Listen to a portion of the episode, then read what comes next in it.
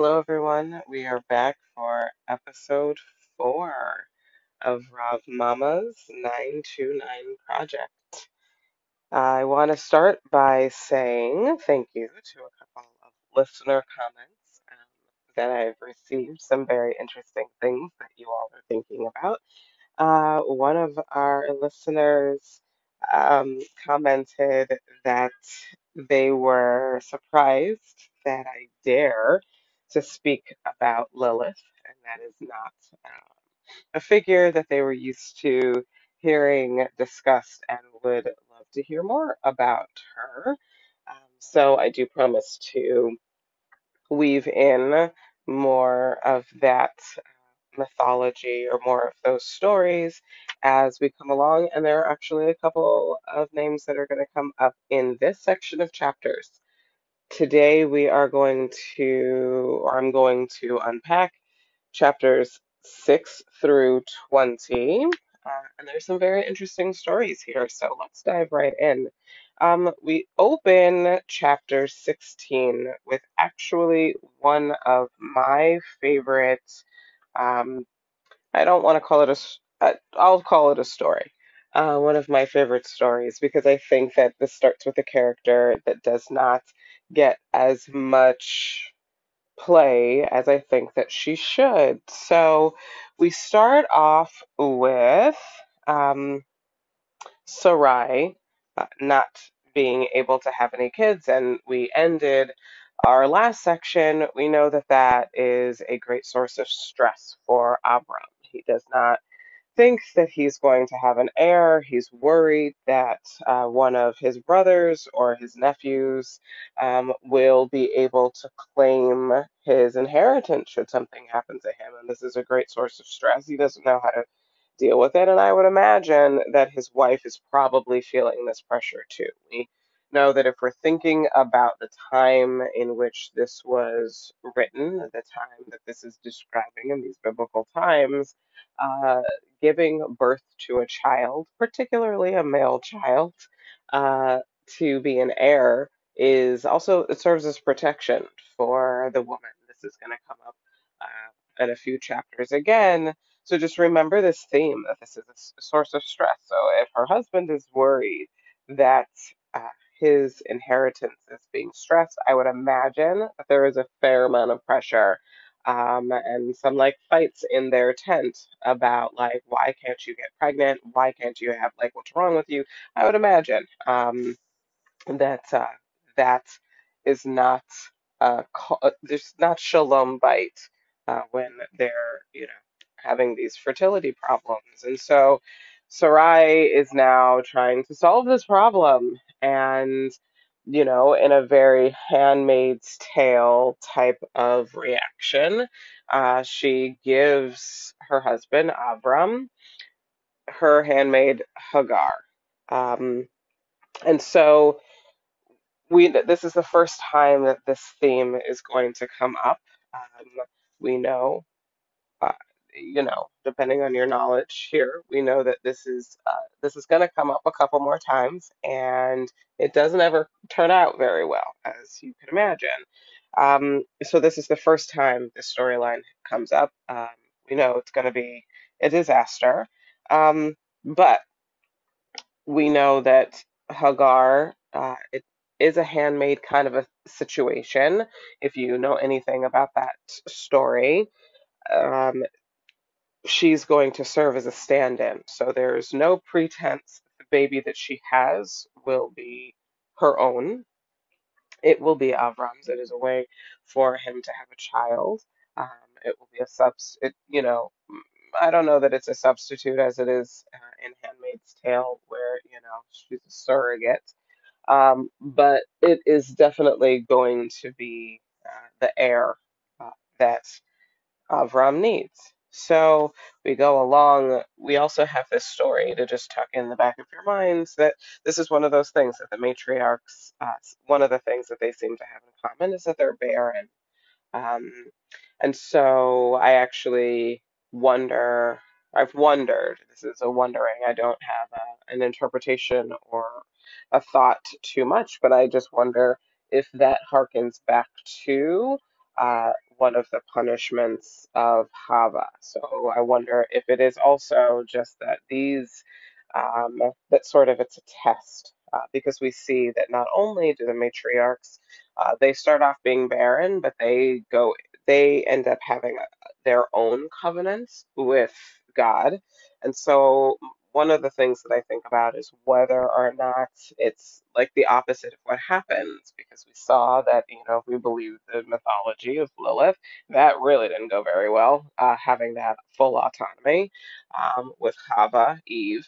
That didn't really go that well, and she was punished with painful childbirth and being subservient and all of those things. So I wonder if when their hu- their husbands were chosen to be the fathers of nations and these uh, the patriarchs, uh, whether or not the deal with the women is that God wanted to have His own contract with them to make sure that they were going to fulfill the role that they needed um, to fulfill. So it's just uh, wondering um, that I have. I'm curious uh, what you may think of that as well.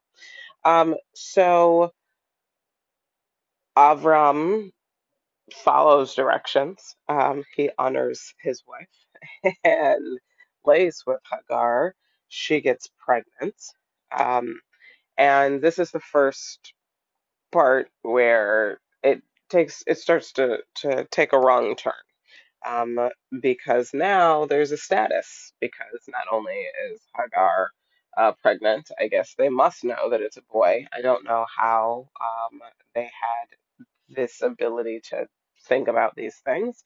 Um, but Hagar is now looking down on Sarai at this point because now she's pregnant and her mistress is not. Um, and that is not great. I would imagine that Sarai and Avram are arguing about this, and uh, there's regret. Sarai is just like, I wish that I did not do this. This is not this is not the way I thought this was going to feel. Um, and Avram is just like, listen, this is what you told me to do. You deal with it. You deal with it as I see fit. I don't want to be part of this this decision. Um, and then Sarai treats Hagar like Garbagia. Like she treats her so badly that Hagar runs away. Um, and mind you, she's pregnant at this time, right? So she's like treating. I who knows what what that um what that's looking like, but um she treats her very badly, and she runs away. Um, and um stick in the back of your minds that the way Sarai is treating Hagar is a theme that will come back uh, in a little while uh, when we get to a different book. Uh, because it's sort of a mirror or foreshadowing of, like, remember, because Hagar is an Egyptian slave, um, it is we're going to see that flipped and we're going to see this theme come up again in the way Egypt then treats the Israelites when they are enslaved. Um, so it's very interesting. So now we see that um, Sarai has run away. She's in the wilderness. And um, all right, and we're back. Sorry for that interruption. So we know that Hagar is now in the wilderness, and an angel comes to her um, and says, uh, You know, just take the treatment that Sarai is giving you. I know that it's terrible. Um, but then Hagar gets uh, her own prophecy that the her seed is going to be multiplied and she'll have so many generations she won't be able to count them Uh, because of their great number. Um, and she's also informed that she is going to give birth to a son and that that son will be named Ishmael. Um, and the reason being given is that because God has listened to your suffering. Um, in the Hebrew, when the the shoresh or the root of uh, Ishmael's name has uh, Shema in it, uh, which is to hear or to listen. And so that is in his name, like God listened or heard uh, the suffering of, of Hagar. Um, it gives some characteristics that he might not be very well liked. He, you know, may be argumentative a little bit, but he will dwell among all of his brothers. So um, that may be a nod to those tribes that he still will be there, uh, which we see later on.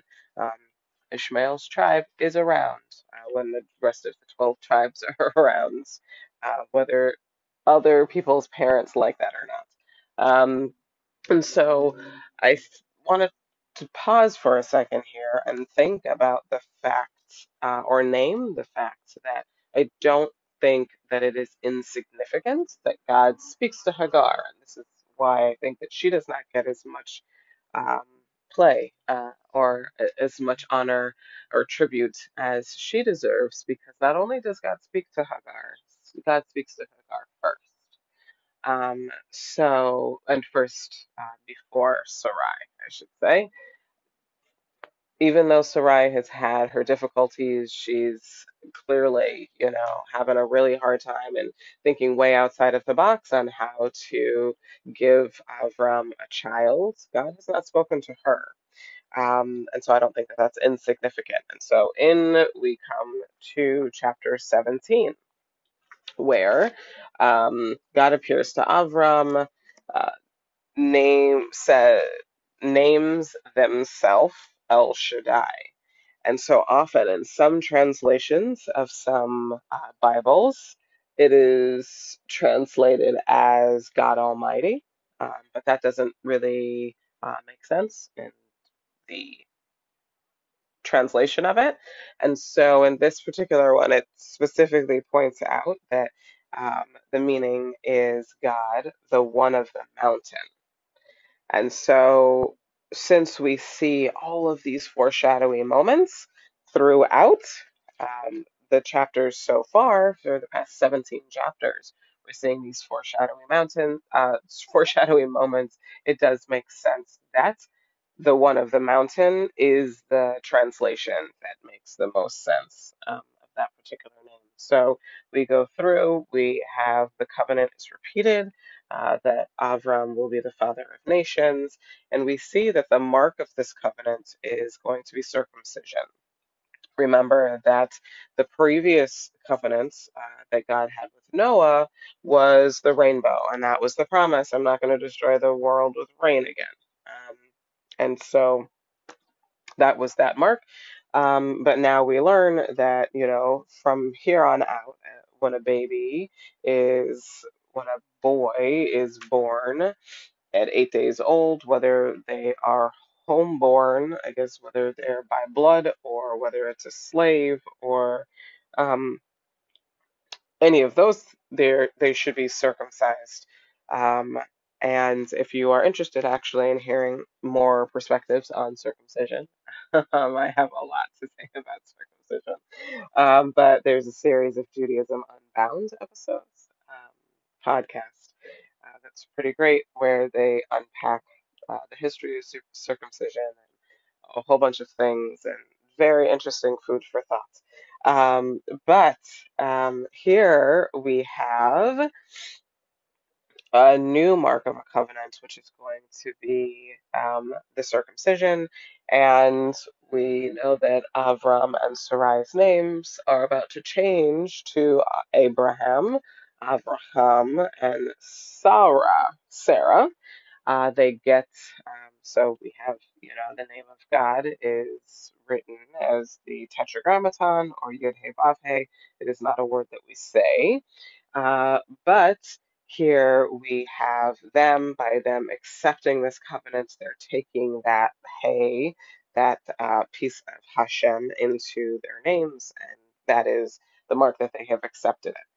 Um, I think that it's very interesting that the way you write a Hey sort of looks like a rainbow. Um, so I wonder if uh, that was just sort of like a cutesy nod uh, to that rainbow to connect those two marks of the covenant. Um, Abraham now is told that Sarah will have a baby. That baby's name will be Isaac. Um, and that the covenant will be given to Isaac also. So we see that the covenant between God and Abraham is going to be generational.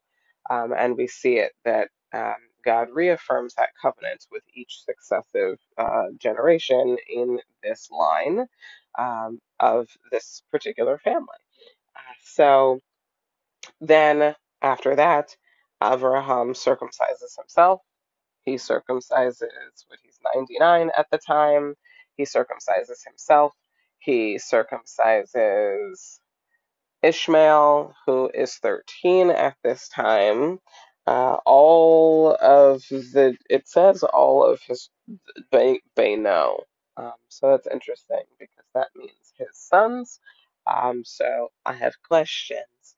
Uh, so either some of these sons um, are being circumcised, as well as all of the servants are all circumcised as well. Um, so that ends chapter 17. So now all of the males that have been born previously in these tribes have been circumcised, and now enters chapter 18. Um, again, God appears. Um, so now, you know, Abraham has this quest where he's got to like spread the word of God, sort of, right? So now he is set up in the middle of the desert. He's got a tent.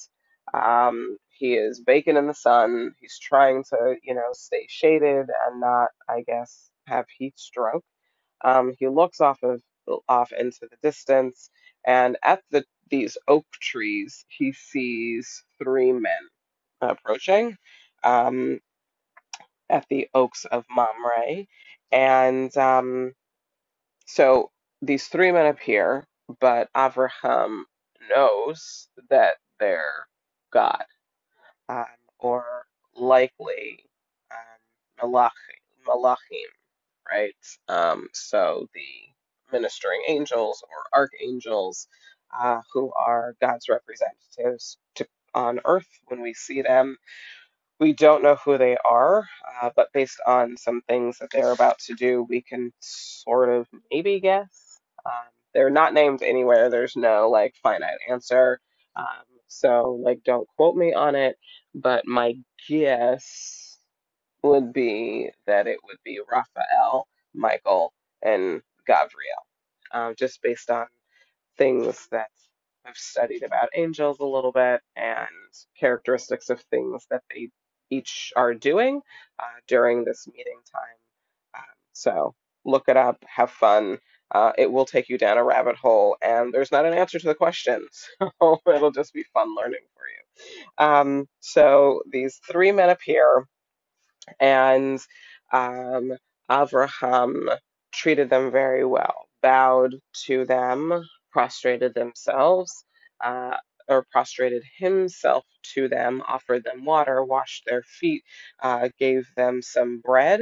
Um, so we learned that this is hospitality, even though they're strangers, even though he thinks that they are some godly um, entities. Uh, he's treating them with this high level of hospitality. Uh, we see here also because he calls into the tent and he's just like, Sarah, um, we've got some guests. Some people finally came. Make them some cakes, right? So she's there this whole time. She's in the tent. She's making cakes. Um, and so we learn that this level of hospitality is not just him alone, that this involves his wife as well. Um, so he feeds them. Um, so I can imagine he sets a nice um, a nice picnic. Uh, and so they have, you know, they've had bread and they've had uh, water and they've got these cakes. Uh, he gives curds, milk, and a calf that he has prepared.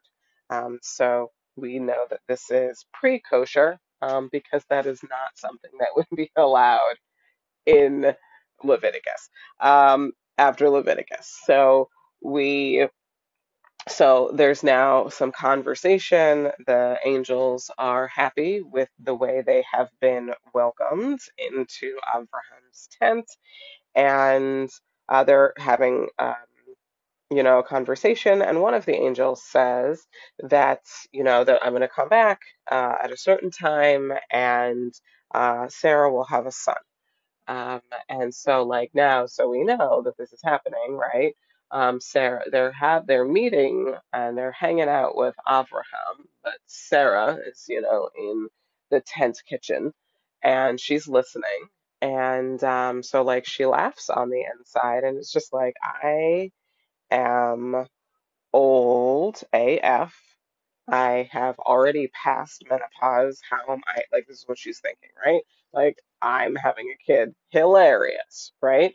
And so then the conversation goes, um, so then one of the angels says to Abraham in this moment, Why did your wife laugh? And he's just like, I don't even know what you're talking about. And she's just like, No, I didn't. Um, and so we know that one of those characteristics is clearly they can read minds because she does not laugh out loud. It says very clearly here that she laughs um, to herself, right? So she's laughing on inside. Uh, and she says, I didn't laugh. Uh, and because she's now afraid that somebody has now read her minds. Uh, but I wonder, like, you know, sort of a half lie because she laughed to herself um, she did not laugh out loud, uh, but she it was a moment where she did not have faith, um, because God is just like, can I not do anything? Like, why does she think that there's something that I could not do? Um, and so I have there's a different interpretation that I will give uh, in a little while, in a couple of chapters that you food for thought. Um, but she's told that she'll have a baby, and that. Um, the baby's name will be Isaac because Sarah left. Again, uh, if you're reading it in the Hebrew, um, you'll see that the the shoresh or the root of that um, is that uh, that's it's is laughter. Um, so we have uh, not that the, these names have meanings. Not all names have meanings, but uh, these two particular ones do. And also note that these are the two two two kids that God personally names. Abra- Abraham's children are named by God. Um, so that's not insignificant. So both Isaac, well, first Ishmael, then Isaac are both personally named by God. So that's very interesting. Um, so we have um,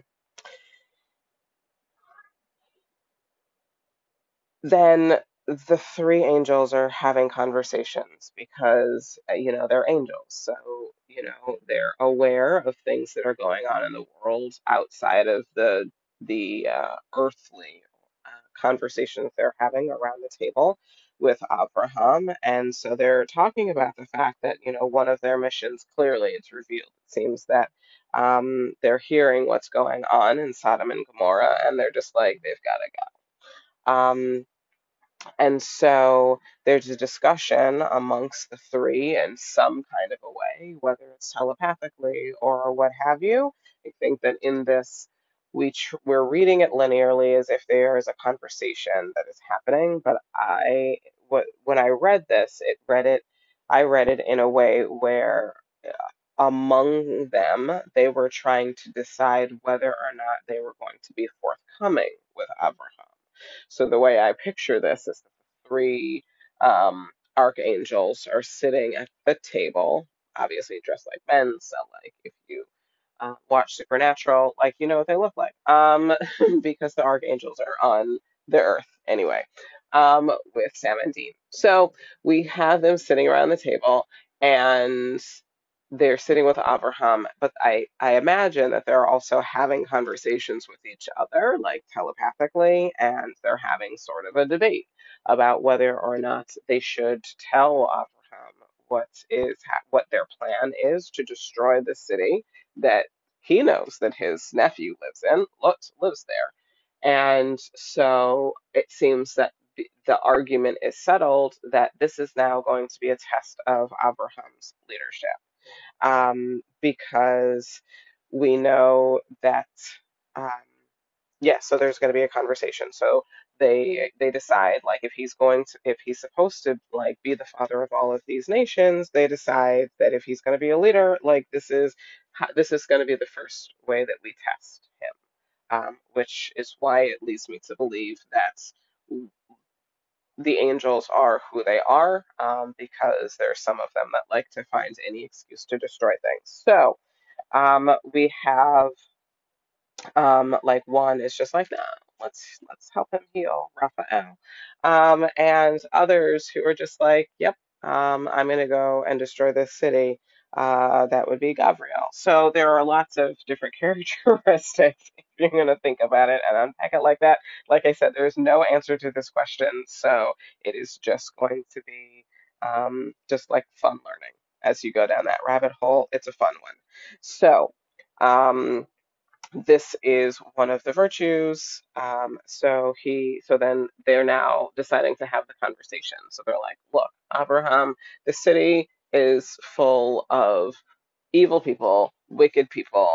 Um, and it's not because of what we in 2022 or in our modern society have attached to what sodomy is. Um, that is not, that was not the sin. It was that they were thieves, they were murderers, they were rapists. Um, and so the city needed to be destroyed. It was just, you know, you can imagine that this was very similar to the version of the earth that was flooded in Noah's time. We can't flood the earth anymore because we have had a promise um, that that can't happen. And so I said specifically um, in uh, that episode that with Noah, the promise was that uh, that the earth was not going to be destroyed by flood. That did not mean that pockets of the earth could not be destroyed uh, by other means, like fire. Uh, so then there becomes a debate, and Avraham is going to negotiate. Um, will you destroy the city if there are even like 50 righteous people? If it's, you know, negotiates down to 10 righteous people, and then God is done, um, or whichever angel um, is done having the conversation, and uh, Abraham goes to sleep. Um, so that ends chapter 18. Chapter 19 so one of the angels stays behind. My guess will be that's Raphael, because if you think about it, he's Abraham um, is probably still healing from the circumcision that he just had yesterday, and Raphael is a healer.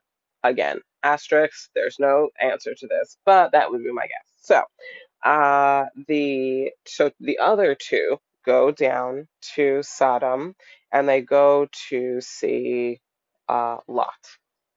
And um, so they go down, or they go down to Sodom, I should say, and Lot sees them and says, uh, Come on over. He bows to them, he washes their feet. He insists on them staying. They weren't planning on staying with him, but he insists that they stay with him. And uh, so they do. So once they're inside, they're breaking bread. Again, they're like, you know, eating this meal. So Lot has his wife, who never, I don't say a name ever, um, but has, you know, their wife, daughter, daughters in law, whatever. They're making a feast for uh, these two angels and they eat unleavened bread. Um, so they're eating, and then the townspeople, uh, like I imagine this like very like Game of Thrones scene that's happening, and they're banging at the door saying, "Who's in there? Let us have our way with them. Um, bring them outside." Which is clearly this is why this city's got to go. Uh, so they're trying to force their way into the house. Lot is freaking out. He's just like, "I'm not like welcoming these strangers into my home," and now like everybody wants to like just like take them. Um, and so they make their way, like they break down the door, but they're angels. Um, so as soon as the people um, cross the threshold, they're struck with dumbfoundedness and uh, they can't get in. And so at that moment, uh, we know that in his house, it's not a small house. Um, and it's not a tent like Avraham is in. This is a structure. He's in a city. Um, just by contrast of images here, they're in a city. And uh, we know that it's his sons in laws, his daughters, um, and his sons are with him. And um, so the angels give him an opportunity, like everybody who's in your house. So I guess it must be 10 people um, who are in his house um, and said, You guys can go. We're gonna say, like, you guys have to get out of here because we're going to destroy the whole rest of the city. Um, they're not worth, like, they clearly did not demonstrate the same level of virtue um, or hospitality. And so they are being asked or being given the opportunity to leave lest they be destroyed. Um, the sons-in-law did not take uh, Lot seriously, so they ended up not leaving at night like they were told to, uh, and they end up being left in the morning. But when they left, um, and clearly all of them didn't make it, but when they left, um, because I guess that demonstrates that they weren't virtuous, they didn't believe it. They laughed at him. They like thought he was a joke. Um, and so in the morning, the angels are like, I'm serious. Y'all gotta go or you're going to be destroyed with everybody else. So Lot takes his wife, he takes his daughters, and they flee. And the way this reads, actually, um, the way this reads, if you look at chapter 19, verse 17, says that he still delayed. It says, And the people took hold of his hands, and his wife's hands, and his two daughters' hands So that leads me to believe that something very interesting happens next. It makes the image that I have is that they were taken in that moment and they were killed. Because the next part of that says, and because of uh, God's compassion for him, and they brought him out and set him outside of the city, right? And so what I see, what I imagined happened is they died, actually. They were taken, they waited too long. And the townspeople, the city people, broke into the house, took them, but they were teleported. The four of them were teleported out of um, the city. Um, and the in 1919 it says here let me find it exactly it says here uh, your servant has found favor in your eyes and you have magnified and you've magnified your kindness um, keep going it's oh that you've done for me keeping my soul alive and so that sort of makes me think that now there's in some sort of metaphysical place now um, not necessarily on an earthly plane, maybe. You know, this is just my conjecture. Um, but um, they're having another negotiation where, you know, he's being told to flee to the mountain, um, but he's saying, I can't make it that far. Um, like, thank you for keeping my soul alive. I can't make it all the way to the mountain. Here's this little city called Zoar. Can I just go there? Um, so he's granted favor. He's allowed to go to Zoar, but he's just like, but here's the deal: do not turn around. Um, and so he's like, you know, wouldn't dream of it. Let's get out of here. And um, Sodom and Gomorrah is now being destroyed. We know the story. Lot's wife does turn around, turn to a pillar of salt. So what if it wasn't their earthly bodies and it was just their soul? She is now zap done. She's done. Um, so now they go there. They get to Zoar. The city is destroyed, and now we go. The scene flips back to Abraham, who just wakes up. He wakes up, stretching in the morning. Um, the tarnegol is like crowing, the rooster is crowing, and he looks out into the horizon and he's just like, oh snap, what happened when I was sleeping? And so God has now destroyed Lot's cities. So I mentioned this um, an episode or two ago, um, like naming those specific cities that Lot's, like, you know, he went to the right, uh, Avram went to the left or whatever, and but all of Lot's cities end up getting destroyed. So very interesting. Um, so I wonder though if that was part of the distraction technique that, you know, we know that Abraham knew that Lot was in Sodom and Gomorrah and would probably have tried to stop and further that uh, and delayed that um, or continue that negotiation. And that's why the angels put him to sleep so that he could not prevent, try to like stall them and like get word to Lot to like get some people out or whatever um, and all of and the timeline of Lot needing to leave urgently was tied to the sleep wearing off. At some point, Abraham had to wake up, but the city had to be destroyed before he woke up. So this is just something that I'm thinking about. Like I'm a visual learner, so I really do try to think of this like a movie. Um, and the like I can just imagine like Lot, you've got to go because in their minds they know Abraham is going to be waking up in two hours and is going to try to convince us to like not do this, and so we got to do it. So they get Lot and his family out, his immediate family out. Boom. So in that amount of time, Lot and his daughters now are able to make it to whatever mountain they were told to go to. Um, I guess they fall asleep. It's now they wake up and they're like, they see the city burning. Everything that they know has been destroyed. They have this idea that there's nobody left on Earth.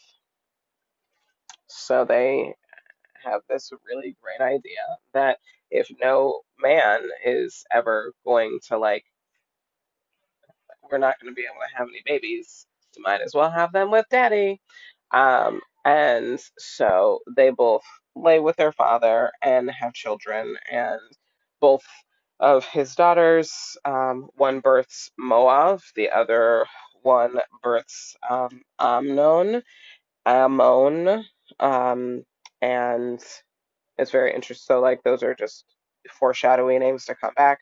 Those are some names that um, we will have more business with later. The Ammonites and the Moabites. The Ammonites came back, came a couple of chapters ago when part of the prophecy was that, and in four generations, somebody's going to have to go back here because our business is not done with the Ammonites. So all of these are, if you're following the stories, they are storylines that come back, and we know that there's going to be some issues with Moabites um, in the future.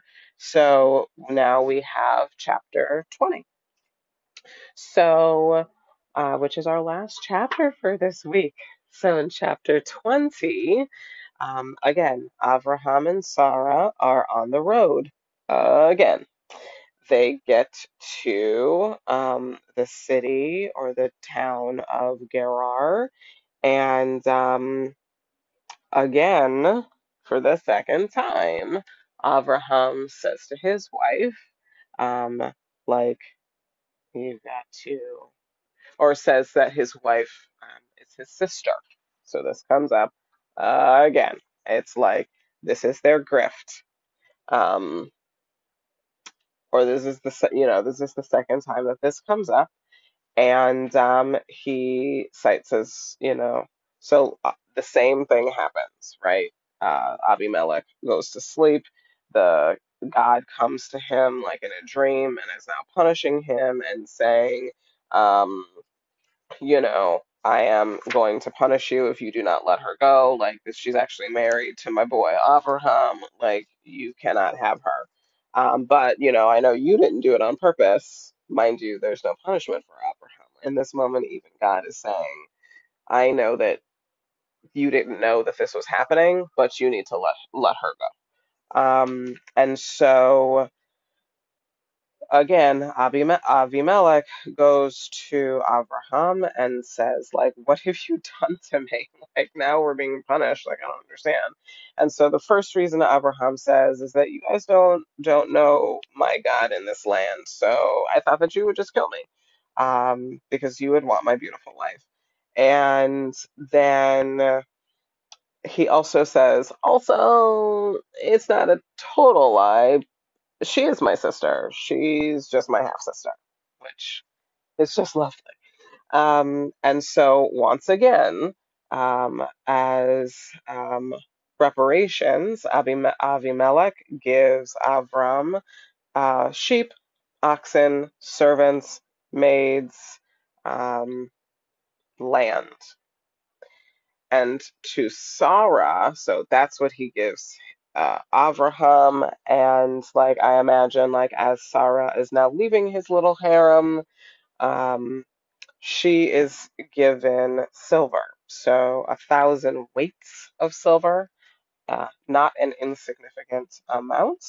Uh, so a thousand weights of silver, and also the silvers that, like in the ancient Near East, um, there's a belief system and in many cultures actually that you put coins on uh, the eyes in egypt we see this mythology so that people have the money to pay their way across the river styx but it's a common um, it even happens uh, in the united states to keep people's eyes closed back in the times before, you know, people's eyes pop open when they are not alive anymore. So the eye silvers, um, she was given enough eye silver, so two silver coins for every single person in their party. So remember, so now we have gone uh, Abram, Abraham, has a lot of people that are moving in this caravan because we have now gone from his home. We've now had this happen uh, in Egypt before. We now have whatever he has accumulated in the time that he has been um, waiting. So he has accumulated a lot. So that's a lot of silver that he has been that he's that they are being given again. That's a lot of money um, that they're being given um, to just say get out of here. And so then a curse is lifted. So in the last time this happened in Egypt, there were plagues. Uh, we don't know what they were, whether it was lice, whether it were was boils, um, whether it was um, leprosy or you know whatever. Um, but this time, the the curse that was put on Abimelech on the t- town of Gerar was that nobody could have children um, until this um, all transpired. So it was not a day. Um, it was long enough for people to be barren and to not be able to have kids. So there was a, a bit of time that's, uh, that Sarah was living with Abimelech before uh, this intervention occurred. Um, afterwards, God then said, you know, you know, now the curse is lifted, all of y'all can have kids again. And again, this is another town that is going to be probably Team God um, because God has now showed uh, their might on this area. So um, I noticed that this is something that sort of it's they were afflicted with Sarah's affliction. They were cursed with Sarah's affliction um, and not being able to have babies. So that's very interesting. Um, and this is opposite um, of what we're going to see later because, you know, we're going to have the response later um, in Exodus that the Pharaoh's going to try to kill all the firstborn babies. So this is the exact opposite of that. You just can't have them in the first place. And that concludes chapter 20. Uh, so again, reach out uh, with any of your thoughts, any questions that you have, um, anything that you might want me to address later on. If you like the mythology, I will. I mean, I'm going to continue uh, dropping that in there, and uh, uh, I look forward to learning with you again next week. Um, so next week we will be reading chapters 21 through 26. So see you next week. Have a wonderful week. Shavua tov, everyone.